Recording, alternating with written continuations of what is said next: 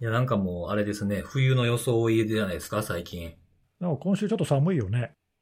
うん。なんか、ちょっと寒いし、またね、コロナも増えてきてるぞみたいなニュースもポツポツ。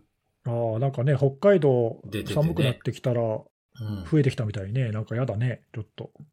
そうなんですよね。で、それになんか加えて、あの、神奈川県が今までで一番多い感染者数を出したと。あ、そうなの？言ってました知らなかった。はい。11月7日現在ですけど、今までで一番多かったみたいですよ、一人。いや、一日であらららの感染者数が。ちょっとじわじわ増えてるね。うん、そうなんですよね。だからなんか、ちょっと、髪とかも切りに行きたいんですけど、外での極力減らすっていう気持ちもあるんでね、どうしようかなとかって思ってたら、なんか髪、髪の毛、まあ、皆さんも美容室とか行くでしょ？はい。で、なんかあの、髪の毛、その時なんて言って行きます？髪切りたいなとか、髪切ってくるわとかって、子供の頃から言ってません？うん。おかしいなってちょっと思って、なんで？髪切るのは美容師であって、自分じゃないんですよね。うん。マッサージも、マッサージ行ってくるわって、マッサージ受けてくるわやんとか、髪切ってくるやんとかっていうのに、髪切ってくるっていうのはなんか不思議な表現やなって最近ちょっと思ってたんですよ。ああ、切ってもらうか。そうそうそうそう、髪切ってくるわっていうのは、それは美容師が出かける時の言葉じゃないかって思ってて。細かいな。だからそう、なんかそんなこと考え始めたら今度なんかいろんなこと気になり始めて、ピーマンの肉詰めってあるじゃないですか。はい。はい、あります。あれ、ピーマンに、ピーマンに肉詰めですよね。ピーマンの肉詰め、何に詰めんねんみたいな感じのことまで気になり始めたという 一週間だったんですよ。うんそうっすか。平なんか平和、和です、ね。平和だったってことなんでなんで？平和ですね。平和？平和。平和、平和だった。平和、平和だったかな？まあ平和やな。平和ですね。始まってますよ。始まってますよ、もう。平和な始まりああ、方でした。始まってますか。はい。はい。平和な始まりでしたね。まあまあ、そんな寒さもコロナも吹き飛ばしていきますか。そうそうですね。あ、いいこと、あ、すごいいい感じのこと言ってくれましたね。うん、なんか、今のがセミナーやったらめっちゃやる気出る感じの始まり方。お、ネギスさん今日乗ってるな、みたいな。はい、やる気出してください。いやいや、ポッドキャストでもやる気出してこうよ。あいや、そうですよね。むしろ、ポッドキャストの方が力入ってるんじゃないか説みたいな。カラカラカラカラカラカラカラ。うん、なんか、はい。まあでもなんかあれだよね。あの、毎週の定例になってきたから、まあ、肩の力抜いてやれる感じよね。なんか自然体ですよね。そうですね。なんか、その、ちょくちょくこう3人で、3人でとかもしくは3人が含まれてる回にこう出出させてもらうときあるじゃないですか、この3人で。はい。はい。それもなんかちょっと、なんか話したときに、じゃあいつもの感じでみたいな感じでみんな言うけど、いつもの感じってこれのこと言ってるんですよね。そうだね。そうですうんね。なんか、あの、主、主従、主従みたいなものが入れ替わってるな、みたいなこと最近ちょっと、これコロナ禍の影響でもあるなっていうことはいつも思うんですよね。あ、確かに。うん、なんか、ちょっと前にね、あの、いや、何月でしたっけねあれ、9月でしたっけ？あの、マイナビでやらさ、やらせてもらった時あったじゃないですか。はい。うん、あの時にあの、ネギスさんか僕かどっちかが、じゃあいつもの感じでみたいな感じで言ったんですよ。うん。多分、覚えてないと思うけど。多分俺だな、それ言ったのな。うん、多分ね、そうですね。で、その、ちょうど多分その後ろ、ネギスさんが見えへんところ、ネギスさんの四角になってるあたりに徳丸さんがいらっしゃって、いつものってなんやねんみたいな顔をされてたんですよ。ポカーンと。あれ？いつものってなんやろ？なんやろなみたいな。そりゃそうだよな。で僕も特にフォロー入れず、え始めて、始めたんですけどね、あの時は。はい。あ注意しよう。確かに。まあでも板についてて、まあやりやすさはあるんで、まあ雰囲気はこう、やんわりできるから、いい感じでスタートできるんじゃないかなと思いますけどね、この感じは。まあそうですね。はい。うんまああんまりこう、ううちはうちはな感じをお客さんに伝わらないようにしない、いかんなっていうのはちょっと注意はそうですね。しないといけないですね、なんていうことを考えてたんじゃあですが、まあ、今日もうんいつもの感じで。始めていきますか？はい。はい。今日はどうします？誰からいきますか？誰から行きますか？えー、看護さんがいきますか？はい。お、私から、じゃあ行きましょう。うんはい。そうですね。はい。あのーですね、ちょっと、今週、まあ、辻さん的にはなんか平和だって話もあったんですけど、はい。うん。実はですね、はい。今週初めかな ?3、3、4ぐらい？に、あの、マルウェアに感染させるメールが、まあ、ちょこちょこばらまかれてて、うんうん、で、あのーもしかしたら感染された方うん。が、まあ、まあ、それなりにいらっしゃるんじゃないかなっていうのはちょっと気になって。おりまして、はい。なんかその、マルウェアプラスなんか、はい、なりすましメール、まあ、スパムメールとかって言うと、あの、エモテと結構連想するじゃないですか。まあ、そうですね。ここ最近ずっと。れてたりとか。うんそれすごい流行ってて、実はエモテトではない別のメール、べごめんなさい、別のウイルス、ウイルス。マルウェアなんですよ。うん。はい。で、名前が、あのーこれちょっと正式にその読み方なのかって私知らないんですけど、ICED っていう名前の、アイスド ID。ICED か。うんうんはい、うんそういう名前のマルウェアに感染する、まあ、あの、なりすましメールが結構あちこちで観測されてる感じですか？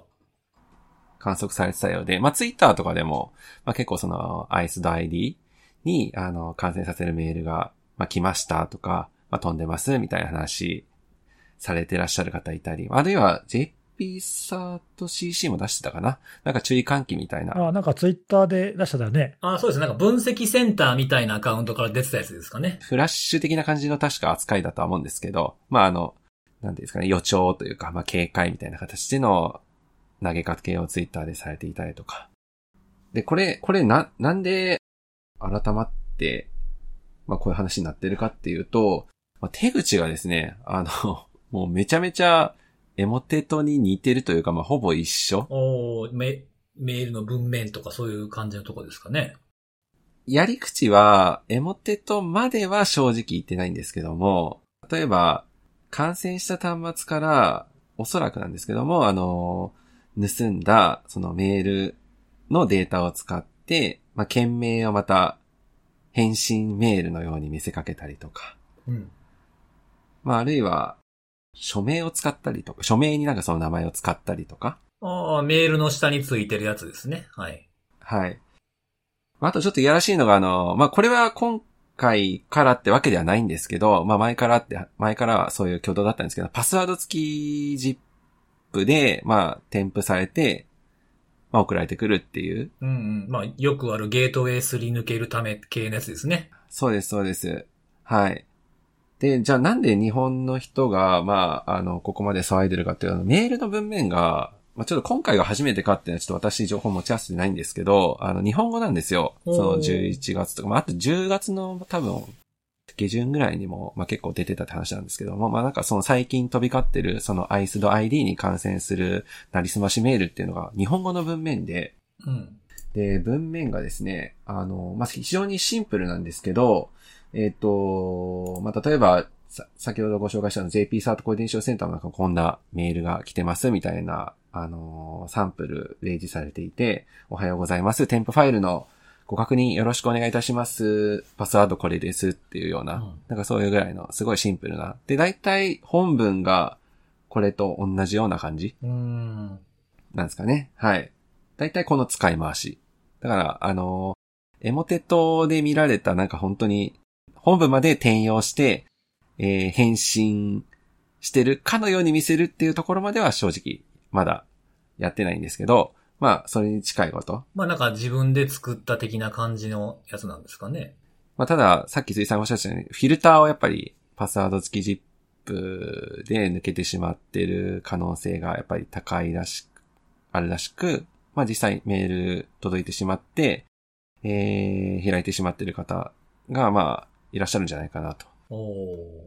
で、私なんでこんなこと言ってるかっていうと、エモテトのばらまきと合わせて、まあ以前どっかで話したかもしれないですけど、あの注意喚起の数が、なんか、相関とまではいかないんですけども、うん、なんか少し増えるとか、そういう話したことあったかと思うんですが、ここしばらく出ている注意喚起、なりすましメールが発生してします。ご注意、ご注意くださいって、そういう投げかけ、投げかけをされているようなものうん。はおそらくこの ICED に関連している。まあちょっと感染して、感染を残念ながらしてしまった組織なのか、まああるいは、あの感染した組織を通じて、あの、なりすまされてしまった別の全然、あの、感染は直接していないんだけどもっていうところの組織なのかっていうのは、ちょっとそこは、あの、はっきりしたことは私言えないんですけども、うん、た、単になりすまされただけかもしれないってことなんですね。はい。ここ最近ちらほら出てる、そのなりすましメールの注意喚起っていうのはおそ、まあ、おそらくはこのアイスド ID に関わるものではないかなと。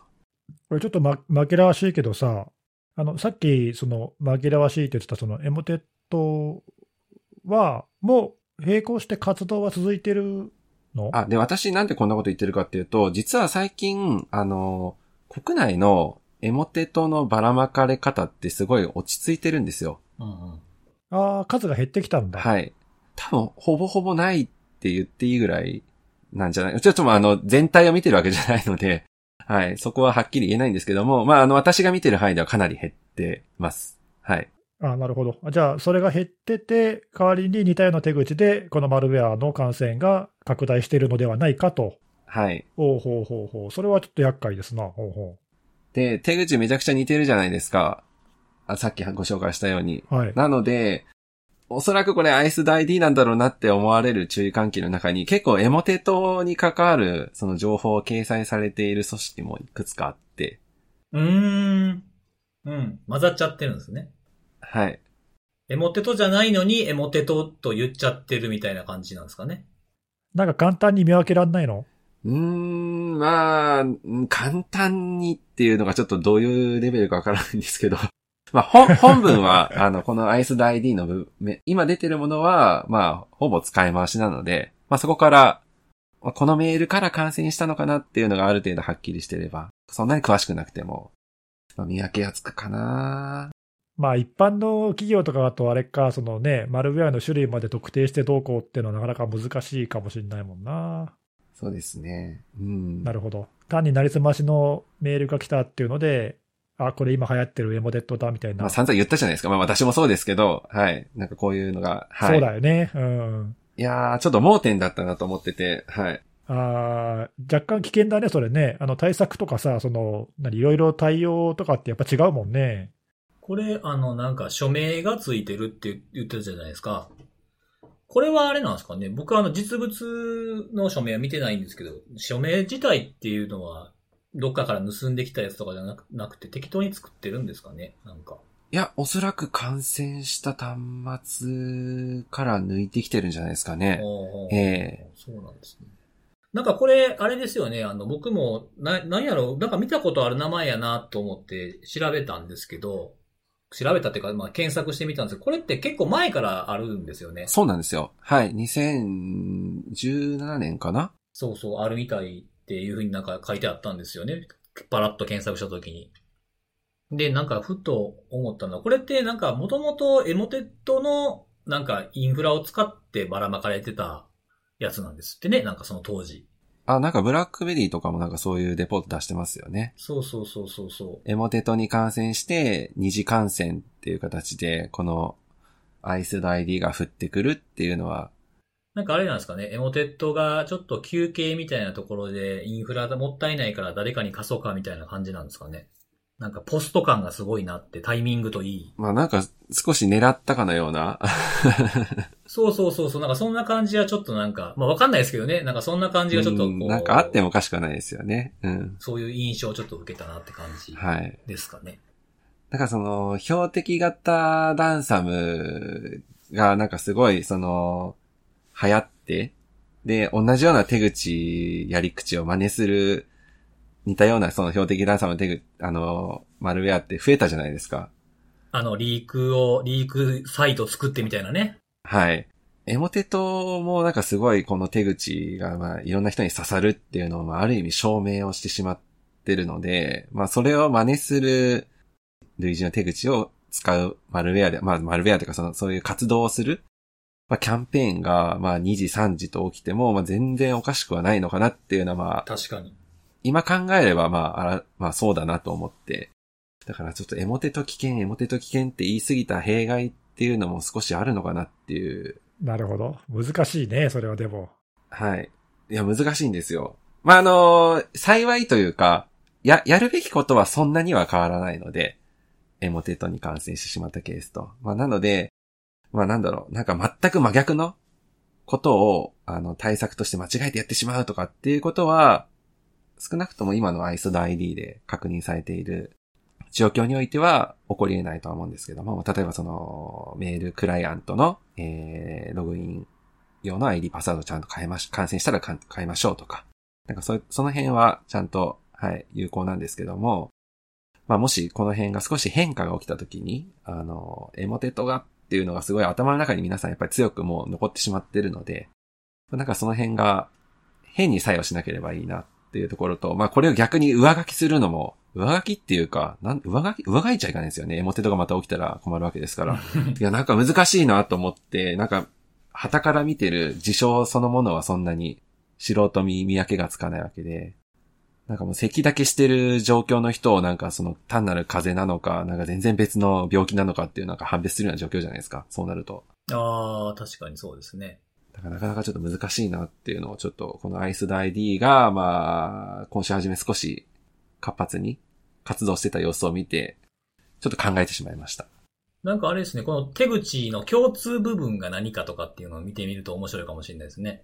そうですね。はい。なんか例えば、アイスド ID は、アイスド ID とエモテと両方とも添付ファイルはするけど、実は、アイスド ID はリンクは今のところやってきてないとかね。例えばね。うん。まあその感染した後もちょっと動きが違うとかっていうのがあるといいかもしれないですね。まあでも基本的にここは押さえとかなあかんっていうところはそんな大きくは変わらなさそうな感じ。はい。今のところはそうかなと。はい。そうするとあれだ、あれだね。その、今どういう攻撃が流行ってる、どういう脅威がっていう話ももちろん大事で、まあそれも伝えていかなきゃいけないけど、まあ今のね、看護さんとかの話を聞くと、まあ多分エモテットに感染しちゃうようなところは、こういう別のマルウェアにも感染しちゃう可能性が非常に高いというか、なんかね、その基本的な対策がおそらくできていないんじゃないかと思われるので、まあそういうその今来てる脅威に対応するっていう観点も大事だけど、基本的なそういうね、マルウェア感染の対策とか、そういうメールからの感染をどう防ぐかとか、だからそういう対策をしとけば、どんなのが来ても多分対策できるんだとすると、まあそっちにね、なんか注目、もっと注目するっていうか。そうですね。はい。うん。そっちの方をもっとより、より伝えていくというか、そのエモテットが大感染して今大変だっていうことを言いつつ、対策は基本的にこういうとこちゃんとやりましょうっていうかね、なんかそ、それを分けてか、うん、伝えるっていうか、なんか伝え方の、なかなか難しいかもしれないね。まあやっぱり手洗い、うがいは大事みたいなとこですよね。あ、そうだね、そうそう。うん。どんな、どんなやつにもそういうところはちゃんと効くよっていうね。コロナにも効くんだしね、それはね。うん、そうそう。それをしとけばね、インフルエンザの感染者も減ったみたいなの、現実世界でもありますからね。そうそうそうそう。確かに、実際ね、出てますしね、そういう結果が。はい。まあ、そういうなんかアナロジーなんか有効かもしれないね。やっぱ基本が大事やな。そうですね。基本大事ですね。難しいですね、そういうのね。はい。はい。なかなかね、医者みたいな専門家でなければ、細かいその違いってやっぱ分かんないもんね。風は風やもんなっていうね、素人目からしたらね。いや、本当そうですよ。うん。そうだね。だからあんまり付け焼き場的なね、知識とかそういうのを振り回すよりは、なんか基本に忠実にやった方がいいのかもしれないな。いや、ちょっとなんかいい、いい、いい、いい話やな。なんかちょっと一つネタが、ネタが浮かんだぞ。いろいろなんか示唆に富む話だね、うん。なんかちょっと議論したいですよね。これまた別のところで。いいですね、いいですね。そうだね。それちょっとどっかでやりますか。どっかで、どっかでやれそうな予定いくつかありますからね。いっぱいある、いっぱいありますね。はい。はい、まあ、その時の資料は僕が作るんですよね。はい。はい。いえいえ。はい。いいネタありがとうございました。はい。ということで、えー、じゃあ次の方のお話に移ろうかと思うんですけど、次はね、ネギスさんで。お、ネギスさん、はい、お願いします。はい。あ、私ですか？はい。私はですね、今日は、まあ、久しぶりかな。前にも、ポッドキャストで何回かは取り上げてると思うけど、えー、不正ログインのちょっと話をしたいなと思うんですが、えー、最近のネタじゃなくて、これちょっと前なんだけど。お、いつぐらいですかね？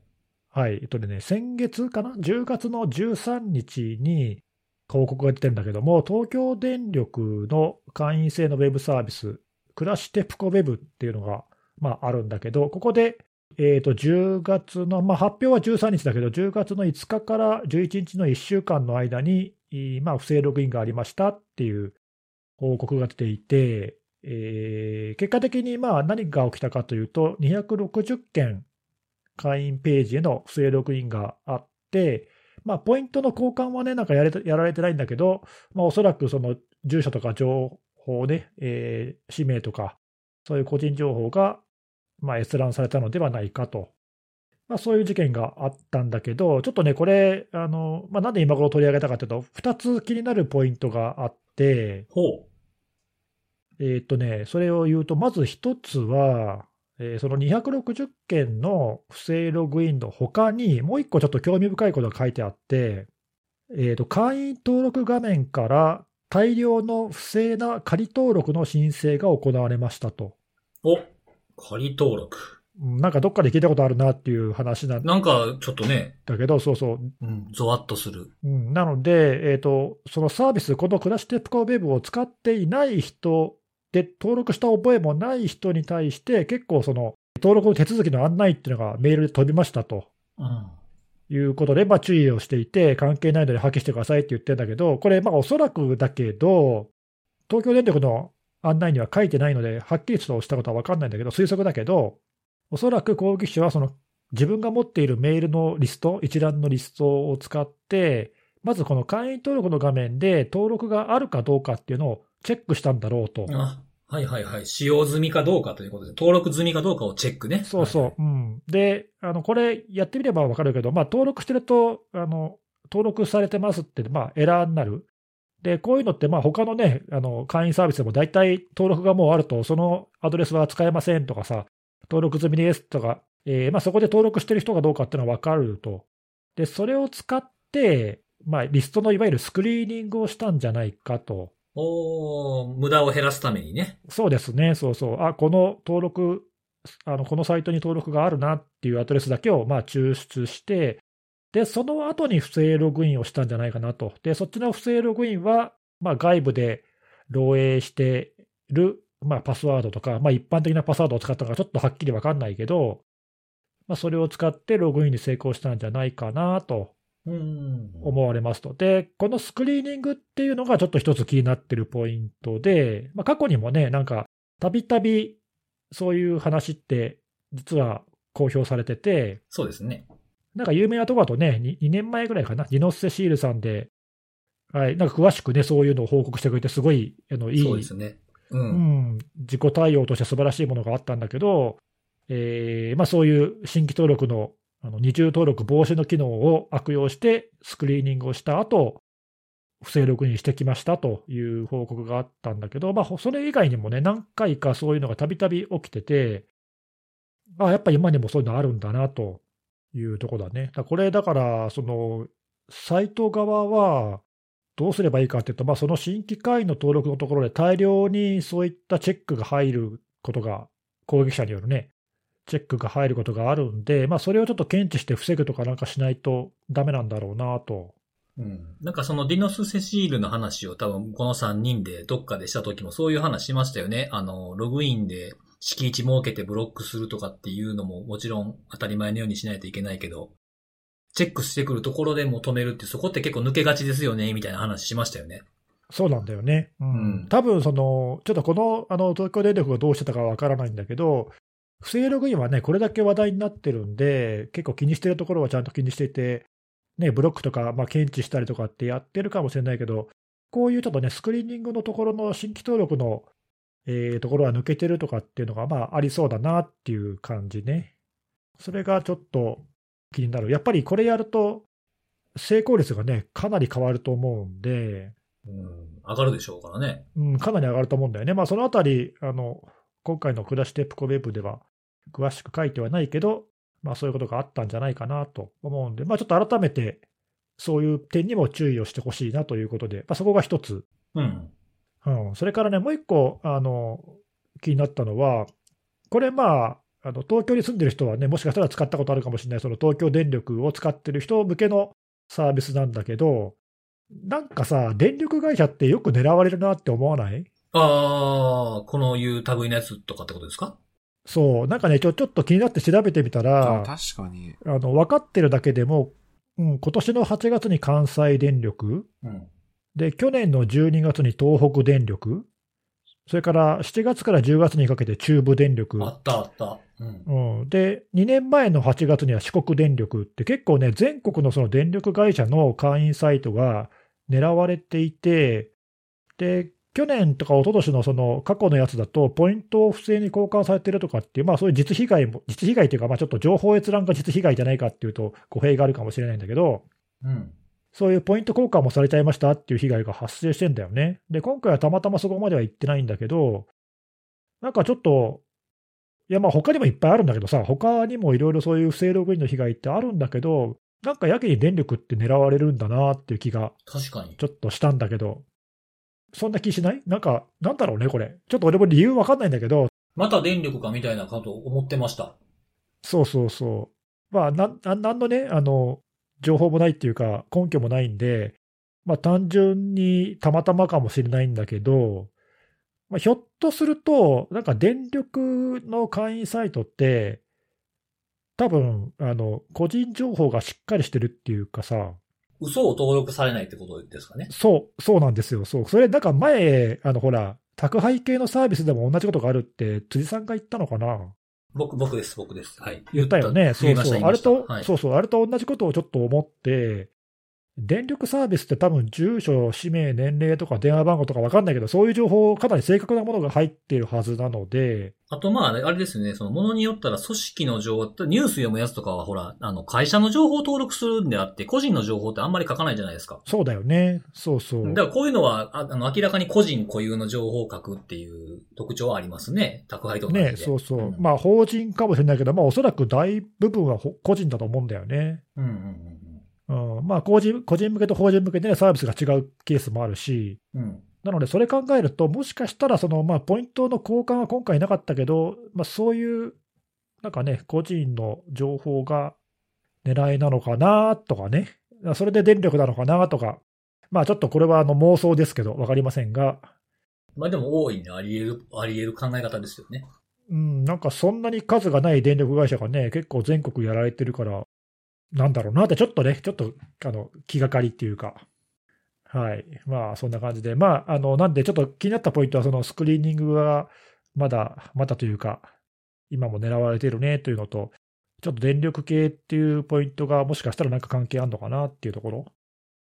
うん、で、あとまあ改めて、このね、不正ログインって、まあ、あの会員サイト側も頑張って止めてはいるけど、やっぱりこれ、ユーザー側がね、使い回したらどうにもならないんで、そうですね。うんまあ、改めてちょっとね、あのパスワードの使い回しは、ぜひやめてもらいたいなと。とは思うんだけど、気になってさ、ちょっとあの最近のそういう調査結果ないかなと思って調べてみたんだけど、IPA が毎年やってるユーザーの意識調査っていうアンケート調査があるんだけどさ、はいはい。去年のデータをちょっと調べてみたら、パスワードをサイトごとに全部変えている、使い回しをしていないっていう人、全体の半分ぐらいしかいないんだよ。え、半分っていうのは、その、全部合わせた半分にいるんですか？うん、それアンケートに有効回答している人の半分ぐらいしかやってなくて、残り半分ぐらいは使い回しをしてますって言ってる。それ全部が一緒とは言ってないけど、あ、まあ、いくつかをぐるぐる回してるとかねうん。そうそう、使い回してますって言ってて、まあ、やっぱりまだまだ多いのねっていう感じなんだようね。ん、まあな、まあ、なかなかなくならないですよね。なかなかね、あのいろいろね、あのブラウザーとかさ、まうん。あ、あの僕らもたびたび押してるパスワードマネージャーだの、まあ、なんかそういう使い回さなくていいためのツールってあるにはあるし、うん。今ね、そのパスワードレスの認証を一生懸命みんな普及してしようとしてるからさ、いずれはそうなるんだろうけど、まあなんかそれまでの間はこういう不正ログインってなくなんないなっていう感じですね。まあそうですね。まあそういう、ちょっとずつ移行していくっていうのと、あとは実際に被害に遭った人からそういうのをやめていくっていう風な環境はずっと続いてると思いますよ。あそうだね、被害に遭った人は多分やめるよね。うん。あの、本当に、あの、僕もなんか仕事柄ね、そういうの個人的な知り合いから相談を受けますけどね。うん。やっぱり使い回しなんですよね、原因が。で、は、ちょっと相談したいって言ってるからって、人越しにこう、ワンホップ向こう側から相談されることもあるんですけど、じゃあパスワード全部変えましょうかってとりあえずもうパスワードは全部今バラバラにしました、みたいな。うんバラバラにしなあかんってのはやっぱり分かってるんですよ。そういう被害に遭わないと分かんないよね、でもね。そうそうう。んでも、パスワードバラバラにしなあかんっていうことを分かっってるっていう時点で、ちょっと僕は2014年ぐらいから比べると進歩じゃないかなとは僕は思ってますけどね。ああ、確かにね、2013年、14年ぐらいかな、このね、不正ログインがすごく大流行し始めたのね。まあ、その結果かもしれないけど、まあ、やっぱり被害に遭う人も増えてきて、うん。だいぶ意識は変わってきてるのかね、わかんないけど。そうですね。なんか、そ僕への相談件数も増えてますもんね。ああ、そうですか。うん。一人 IPA みたいなことなんですけど。ね、はい。まあ、なるべくちょっと被害に遭う人が少なく済んで、あの、ね、その間に技術が進歩して、利用者の意識もね、変わって、えー被害がなくなるといいんだけど、まあ、ちょっと、あの、それまではまだしばらくちょっと注意が必要かなっていう感じだね。うん。でもなんか今そのネギスさんの話で、その前ね、その僕が言ってた宅配と同じような感じかもな、みたいなことを言ってたじゃないですか。うん。その時、それを聞いてて今ちょっとなんか嫌やなって思ったのは、あの、今、今みたい、今の話みたいにね、そのパスワードを取り巻く状況がプラスに、プラスの方に進んだとしてもね、パスワードレスになっていったとしても、その当時に盗まれた情報で、のほとんどが多分その時にもま、ま、使い続けることができるんですよね。ああ、なるほど。うん、それはちょっと嫌やなって。パスワードを変え、を変えたり、あの、パスワードか、まあ、認証の仕組みが楽でセキュアになったとしても、盗まれた情報に変化がなければ、もう取られてるのと同じ状態がずっと続くわけじゃないですか。ああ、そうね。個人に紐づく情報はね、そう簡単に変えられないものも中にはあるからな。うん。で、まあ、その、多くの人がそんなに頻繁には引っ越しとかもしないですよね。そうね。うん。そこがちょっと、こちら側がめちゃくちゃ不利なポイントやなっていうふうには、ちょっと感じました。確かに。カードはね、漏洩したらカード番号を変えれば済む話かもしれないけどね、うん。住所とか生年月日は絶対変わんないですしね。とかはね、生年月日、電話番号とか、まあ変えられるものもあればなかなか変わらないものもあるもんな。まあ、変えたくても変えれないっていうのもあるでしょうしね。そうね。う。うんん。そうそうそう。でも電力会社がっていうのはちょっと気になるな。なんか。ちょっとね、なんか、ううんん。なんかまあ気になりました。あとまあ最近はね、結構その、このテップコビームもそうだけど、その電力の使用状況とかも分かったりとかするからさ、うんうんうん。なんかそういう若干機微な情報じゃない？その生活に関わる部分っていうか。空き巣とかに使えるとかですかね。そうそう、例えばね。あなんかそういうのに、そのリアルなそういう犯罪に結びつかなければいいなって気はするけどね。まあちょっとそこまでのことは、あの、今のところ多分発生してないから、ないんだと思うけど、なんかね、ちょっとそういうのと、やっぱりね、紐づく可能性が高いから、そういう点でもね、なんか電力とかそういう、何？ライフライン系ってね、ちょっと気になるよね、やっぱね。まあ、他とはちょっと違いますよね。うん、単なるそのポイントサービスとかそういうのとはちょっとちょっと違う感じが嫌だなっていうね。はい。まあそういうのもあって、ちょっとあの、1ヶ月前の事件だけど気になったので取り上げてみました。いやいや、いい、よかったです。よかったです。はい。やっぱりなんか、たまにはこういうなんか、語り尽くしたかもしれないものを振り返ってみるっていうのもいいですね、なんか。そうね、もう新しい気づきがねうん、いろいろ言ってきたけどね、まあまだまだ被害がなくならないからね、それ被害がなくならないうちは言い続けないとね。うんうんうんうん。まあ、鬱陶しいって思われ出したぐらいがスタートラインっていうね。あなんか前言ってたよね、そうまた、またか分かってるよって言われるまで言い続けるっていうね。またかよってぐらいがスタートラインっていうあの、辻さんっていう方の名言が。ああ、名言ですね。いや、それはさ確かに、確かに名言だわ。はい。そうなんですよ。うん。ありがとうございます。はい。はい。ということで、えー、久しぶりじゃないですか、最後僕喋るの。そうでもないのかなそうですね、鳥は辻さんで。うん、はいそうなんですけどね。あの、僕的な、私事というかあれなんですけども、トピックなんですが、大トピックがありまして、今週。お何ですか？もう何が、ブログ書いた。あれ？お ?2 年ぶり？約2年ぶりっすね。すごいじゃん。俺1年ぐらい書いてないけど、俺よりもさらにすげえな。そういう、あれですかえ、ネギス、あ、ネギスさんより書いてなかったでしたっけ、僕？そうだよ。俺1年ぐらい前に書いたから。あ、マジですか？僕、あの、そうか、あの、2018年の11月23日ぶりの新規エントリーです。ほんと丸々2年じゃん。え、何書いたの、うんあのね、標的型ランサムしか書くことないからさ。そんなことあれへんわ。あるわ、他にも。書こう思ったらあるわ。ね今一番力入れて調べてるもんな。いやもうそうですね。んあの、本当にラン、標的型ランサムおじさんって呼ばれるまで頑張ろうかなっていう。はい。えーあるんですけど、結構、あの、今まで、ね、その、ちょいちょいここの、あの、ポッドキャストでもお話ししてきましたけど、ずっと調べてる標定型ランサムいくつかあって、まあ中には全、見てるだけのもあれば、ちゃんと記録取ってるのもあれば、みたいな感じでやってるんですけども、それをちょっと、一旦、この10月の末、10月の31日までの記録を、ちょっと全部自分もまとめてみて、振り返ってみようかなっていうふうに、ふっと思い立って、ブログ書いたんですよ。おなんかそういうの大事だよね。あの、うん。日々のね、調査結果を整理してまとめるってやっぱ大事だよな。そうそう。なんかあの分かってる、なんかこういう、この系の話を振られた時とかに返す、まあ、ここはちゃんとポイントやな、みたいなことを話するじゃないですか。誰かに聞かれたりとか、あまあ、会社でもそうですけど。はい。それ以外にもやっぱこうやってまとめて振り返ると、ああ、こういう事実もあったんやな、みたいなのを、グラフをつ改めて作って思うこととかもね、あったりするなっていうふうなことを感じたんですけど。うんうん。新たな気づきもあるよね。そうそうそう。一番初めなんか、あの、ブログを書き始めてガーッと、まあ、初めにとかっていうのを書いたりとか、なんでこの攻撃、こういう標定型ランサムの攻撃を観察、記録しようと思ったのかとかって、こういろいろこう、枕の部分とか書いていくじゃないですか。こうトピックってトピックというか、その、項目に分けて。はい。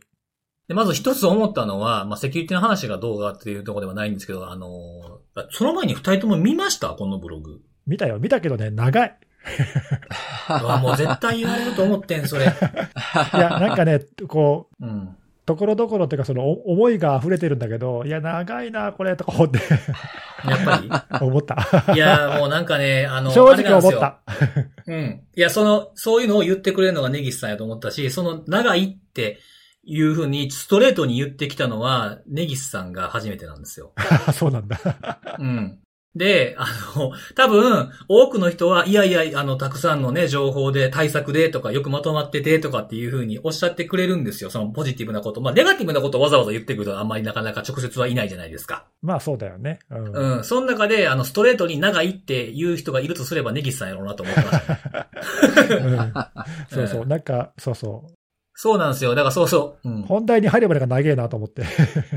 そうです。そうな、そうそう。それ今言おうと思ったんですけど、うん。その、な、なぜ記録しようと思ったのか的なとこあるじゃないですか。はいはい。そこがちょっと溢れすぎたな、と思ってね。ああ、そうそう、なんか、わかる。思いがねうん。なんか、うん、なんかふ、普段こう思ったりとか、こうね、この、あの、ポッドキャストだけじゃなくて、こう個人的な話をするときに僕が言うこととかあるじゃないですか。おお二人に。うん。まあ、情報共有系どうなん的なこととかね。その辺がちょっと溢れてしまったなっていうのがあってね、なんかこう、コロナ禍で溜まってる、こう、思いがあんのかななんてことをちょっと思いながら、えー、はけ口にさせていただきました。いや、でもいいんじゃないの？あの、ほら、自分のブログなんだしさ、書きたいこと書けばいいと思うよ。あまあまあ、そうですよねう。ん。うん。そうそう。まあ、もう少しね、長いと思ったらそこ飛ばせば飛ばして読めばいいんだからさ、読む側がいくらあ、でもそう、。あ、そうです、そうです。そのためにこう、項目分けてるっていうのもあるんで、そうそう、うん。だからいいと思うよ。う。うんん。そうそう。で、まあなんかその昔のね、ナヤナの件とか振り返りつつ、その時の記事もちょっと読んでみたりとか、自分の資料読んだりとかもしてたんですけど、まあでもやっぱり。り、うん、改めて見てみたら、やっぱりこう、体系化されてきてますよね、攻撃がね。もう一つのテンプレみたいな、さっきの、あの、看護さんのエモテットじゃないですけど、はいはいはいはい。まあなんか似たようなパターンが増えてきてて、最初はポツポツしかなかったのに、結構追いかけるのもしんどいぐらいの数になってきて、改めて数えたらもう17件見てんのかとか、いうふうなことを感じたりとかしつつ、で、結構な数、グラフ見てて思ったんですけど、あの、全体見ると、その、アメリカの組織がやられてる数が圧倒的に多いっていうとこなんですけど、意外と見てみると、中の、僕が見てる中でも結構勢いある方に入るネットウォーカーは実はアメリカ半分超えてないとかね。おーうん。そういうことにこう、細かいことに結構気づいたりとか、あとこの書いてて、書いてる時と書いた後でちょっと状況が変わったことが一つあって、ほあの、多くのね、その、全体のグラフとか、全体のグラフとその僕がチェックしている標定型ランサムの、あの、業種と、あの、対象国みたいな、組織の存在する国みたいなグラフを2つずつ、あ、ごめんなさい、1個ずつ、あの、計2つを紹介するって形をしてるんですけど、まあ、あの、メイズが、あの、すごくボリュームを占めてるんですよ。う。うんうん。全体が616やられているのに対して、メイズはそのうちの249やってるんですよね。あれね、やっぱり単体っていうか、アザーサービスでいろんなところがやってるから、やっぱり多くなるよね。そうそう、それで大きくなってくるんで、やっぱりそこの結果が色濃く出るんですよ。全体にも。ああ、なるほど。うん。っていう風なものがあって、あ、やっぱこう、メイズにこう依存するグラフになってるな、やっぱ多いし改めて見るとこうなるなっていう風に思ってたんですけど、そんな中、あの、メイズがプレスリリースを出しました。はいはい。はい。で、どんなプレスリリースかというと、一応ブログ、ブログじゃないや、えっと、このメイズのサイト上では、11月1日付のプレスリリースとして出してるんですけど、あの、1行目からいきなり The Project is closed っていうことを言い出してですね、活動をやめると。やめたと。で、これ傾向結構出てて、あの、10月ほとんどないんですよ、メイズの動きが。うんうん。うん。9月までは全然多かった。9月はね、59件あったのにも対してね、10月はずっと見てたんですけど、全然ここ更新ないなと思って僕観察してたんですよ。1件だったんです。そう。で、その矢先に、あのークローズっていう風に言い出したんで、これからもしかすると、このメイズに依存してた、この全体の、全体像が変わってくるんじゃないかなと。なるほどね。例えば、あの、弁護士系とかを好んでやってるっぽいなとか、あとは特定の国の組織が多いとかっていうふうなところが、そのメイズの薄まることによって、結果がこれからまた変わってきたりするかなっていうふうなところが気になるところですね。なるほど。まあでもこれあれだよね、その、終了って言ってもさ、あの、うん。これまでのも考えると、なんか額面通りには受け取れないよね。まあ、その名前変えて違うのやってたりとかしても、同じ攻撃者かどうかっていうのもこっちから見えませんしね。他にもなんかそういうようなやつって、まあ、いくつかあるじゃない。なんか、名前だけ変わって、多分やってる連中は多分変わってなさなさそうとかさ。うん。なんかそういうの考えるとね、なんかメイズも、ちょっとまあ理由ははっきりしないけど、まあ本当に終わったって言えるのかどうかはちょちょっとよくわかんないよね。そうですね。まあ結局自分らは手引いてるけど、同じインフラ、同じような仕組みを使わせて誰かからね、その、なんていうんですか、こう、上納金を受け取るっていう形に変えただけかもしれませんしね。うん、別のランサムウェアにね、まあこれも、あの、まあちょっといろいろ言われてるけど、映ったんじゃないかとかね、まあわかんないが、そうそうそうそう。それはなんかいろんなこことここが関連するとかっていうのは結構言われてますよね。ね。うん、まあでもあれだね、その、今のその流行りのっていうか、あの、ダブルエクストーションっていういうか、なんだっけ、その、暗号化して脅迫する。で、あと、まあ、情報を摂取してリークすると言って、まあ、二重に脅迫するってタイプが、まあ、なんか今主流になってっちゃってるけど、はい。まあ、それは先駆けじゃないですか、メイズは。うんうんうん。。ね、なんか今の流れを作った張本人だけど、まあ、これ、多分ね、このメイズが終了って言っても、この流れは変わんないし、まあ、次々とまたに似たような他のやつが出てくるんだろうね。そうですね。なんかその、僕がその17個を見てますけど、あの、結構ここは更新頻度高いなっていう、要はその被害出してる数うん。が多いなっていうふうなものもあるので、ちょっと僕の観察のする範囲も変えなあかんなっていうふうに思いましたね。ああ、なるほどね。まあ、そこら辺は柔軟に変えていかないとね。そうそうそう。なのでね、本当にこの場を借りてね、ネギスさんに本当にありがとうと言いたい。ななんで？だから俺がなんか言ったっけ？うん。あの、ネギスさんがきっかけで、あのー更新チェックを自動でするっていうツールを作ったので、そっかそっか。やればいいじゃんって言って、はいだから、何の気なしにそう買っそうそうた。なんか随分気軽に言ったもんな、俺な。いや、でもね、気が、いや、で多分ね、本人はね、そういう時ってあんまり覚えてへんねんと思いますけどね、気軽に言ったって今言ったでしょ？うん。いや、でもね、気軽じゃなくてね、いや、それさ、観察するんだったらもう限界あるから自動化しないとダメだよって言われましたよ、僕。そうだっけ？言ってた言ってた。いや、これ限界あるぜつって。本当ごめんね、その、うん。や、やる側の気持ちも知らないでさ。いやいやいやいや、でもね、あの、結局、その、目視し、目視するっていうのって1日1回とかやったら最大24時間以上の差が出てしまうじゃないですか。うん。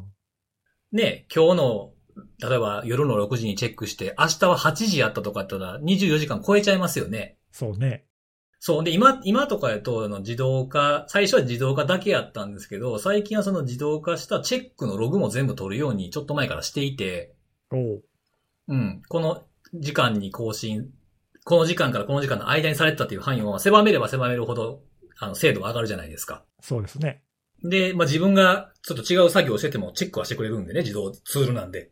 はい。なんで、あの、この月は何件やったとかっていうのをちゃんと出せるようになったんですよ。素晴らしい。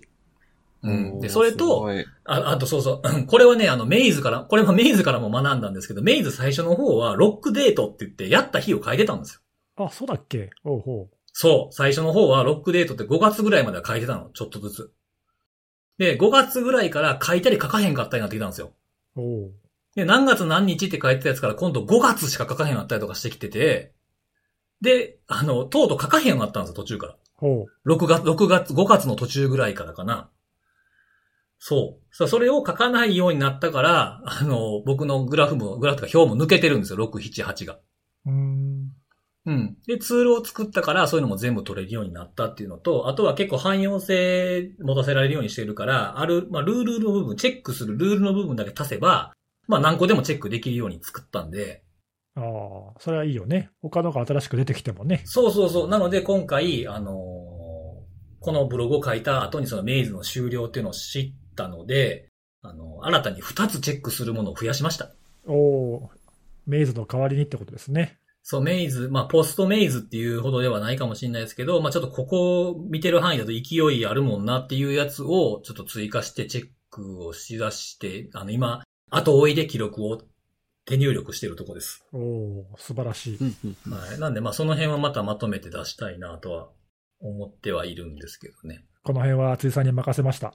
いやいやいやいや、もう任せ任せられていいのかわからないですけど。そう。で、あとね、もう、もう一個、あの、あるんですけど、はい。あのーまあ、その、どこの、どの標的型ランサムがどの国、えーどの業種みたいなやつを出したのと、それに対しても僕はちょっと気になるコメントを書いたのに加えて、日本にね、日本の国内のその関連する組織っていうのを表にまとめてみたんですよ。おおうん。例えば、その本体は、その海外、まあ、どっかの国にあるけれども、日本人向けのウェブサイトがあるとか、日本法人があるとか、大、販売代理店があるみたいな。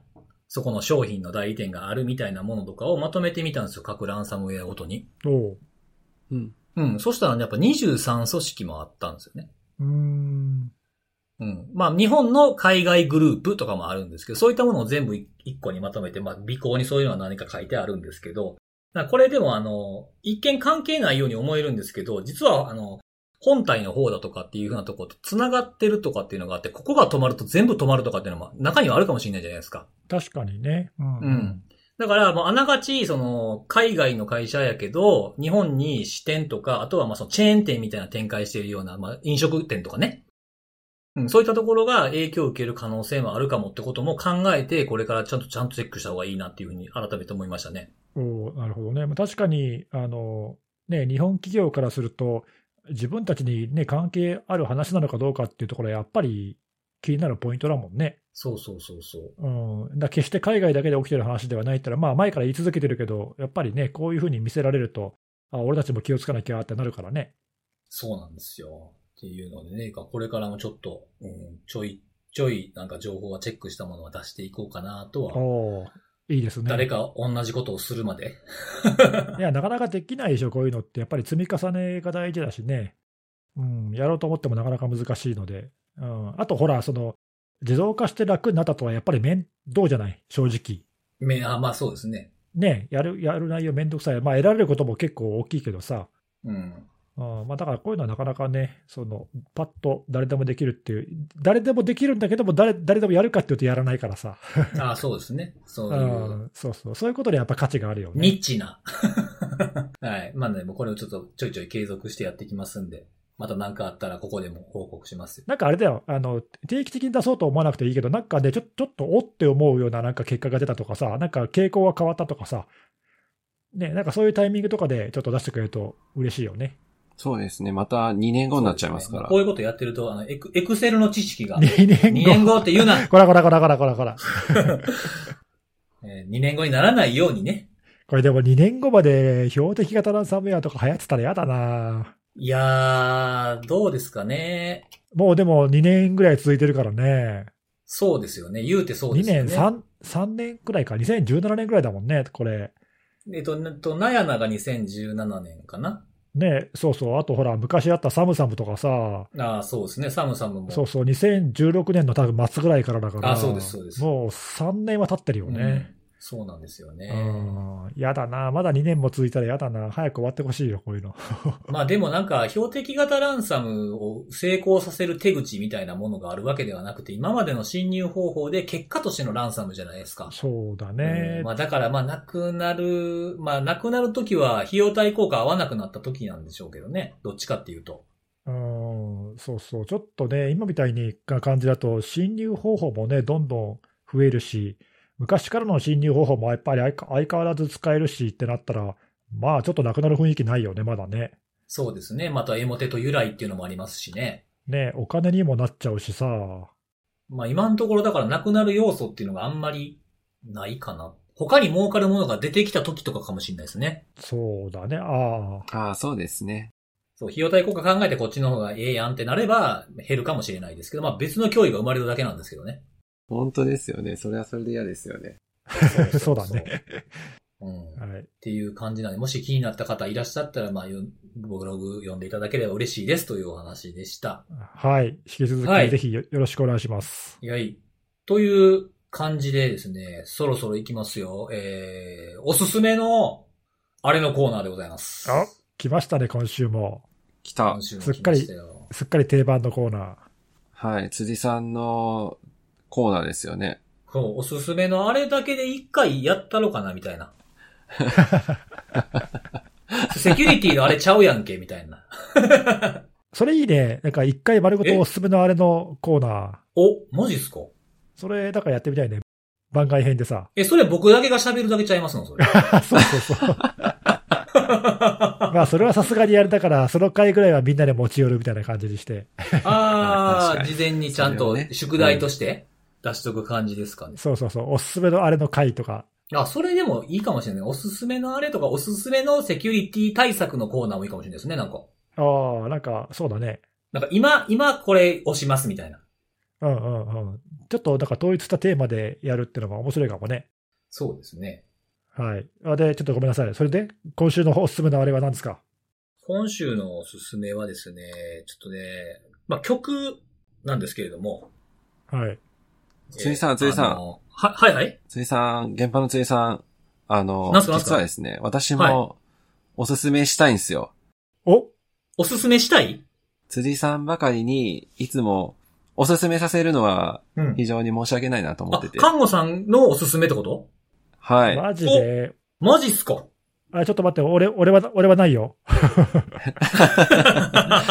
いや、いや、ちょうど、ちょうどちょっとあのーはい。あった、あるんですか？なんか。ぜひ紹介したいなっていうものがああってですね。じゃあ、今日はじゃあ、看護さんに任せようかな。ちょっと辻さん、大変申し訳ないんですけど、はい。あのー私がご紹介したいのは、とある、あのー動画なんですよ。動画？動画？え、映画じゃなくて動画？映画じゃなくて。動画です。YouTube なので動画です。おうおう私結構、あの、YouTube そこそこ見てるんですよ。多分3人の中で一番見てるんで。キュウリでしょ？キュウリの動画い。やいやいや、まあ、きゅ、キュウリもありますけ思わど。ぬ事故が起きましたね。キュウリも今キュウリはやめましょう。ワードが。はい。キュウリ、キュウリ NG ワードですよ。はい。もうちなみにもうキュウリ、キュウリじゃない、あの別のものにももう変わってますから、鉢が。そうですか。また、いつの間に。はいそれはそれでお楽しみいただければと思うんですけども。はい。どん、何の動画ですか？はい。私結構 YouTube、はい、見てまして、で、最近、ちょっとこれぜひみんなに見てほしいなっていう動画が上がったんですよ。ほう。はい。はい。あのーもう YouTube 急上昇に入ってたので、えっ、と、まあ、そ、そう、なんだろうな、結構毎日見てる方だったらもうすでにご覧になってるかもしれないんですけども、え、美容看護そんなの見てんの？とかって言われるかもしれないんですが、私結構幅広で YouTube の動画見てて、レペゼン地球っていうグループって、ああ、知ってますよ。辻さんご存知ですか？はい。え、なに、なに、なにそれ？多分、ネギさんは知らないと思うんですグルグルー、グループ。全然知りません。はい、グループ名ですね。はい。D、DJ をやってる、あの、グループなんですけど、ほうほ年末に、えっ、と、福岡でドーム公演をすると。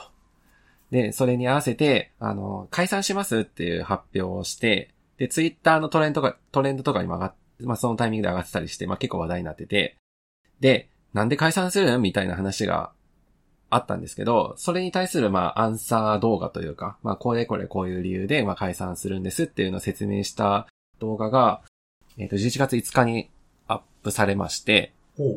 で、まあ、あの、なんで解散するかっていうのは、その動画を見れば、あの、その、レペゼン地球の、まあ、リーダーのあの、DJ 社長っていう人なんですけども、まあ、その人がずっと語ってるので、まあ、それを見ればわかるんですが、あの、私がご紹介したいのは、まあ、その後に、あの、まあ、今回この動画が最後になるかもしれないということで、僕からのメッセージを皆様に話したいっていうので、最後、えっ、と、動画がまあ18分あって、は、7、6、7分かな？それぐらい結構語らってる部分がメッセージとしてあって、これぜひみんなに聞いてほしいなと思って、ほうほはい。